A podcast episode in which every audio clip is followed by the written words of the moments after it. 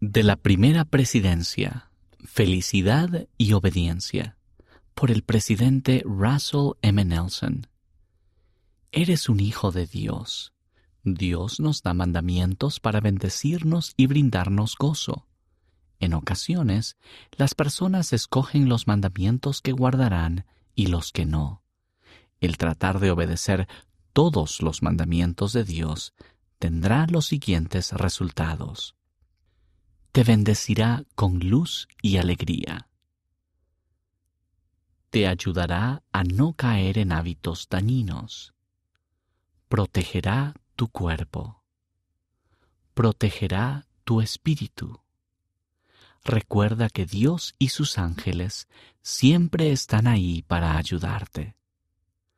Adaptado de Afrontar el futuro con fe, Liaona, mayo de 2011, páginas de la 34 a la 36. Nuestros escudos del Evangelio. El capitán Moroni dio escudos a los nefitas para ayudarlos a mantenerse a salvo. Escuchar al Espíritu Santo. Arrepentirte cuando cometes un error. No decir malas palabras ni usar un lenguaje vulgar. Vestirte con modestia. Escuchar buena música. Ver cosas buenas. Usar con reverencia los nombres del Padre Celestial y de Jesús. Ser honrado tratar bien a las personas, santificar el día de reposo.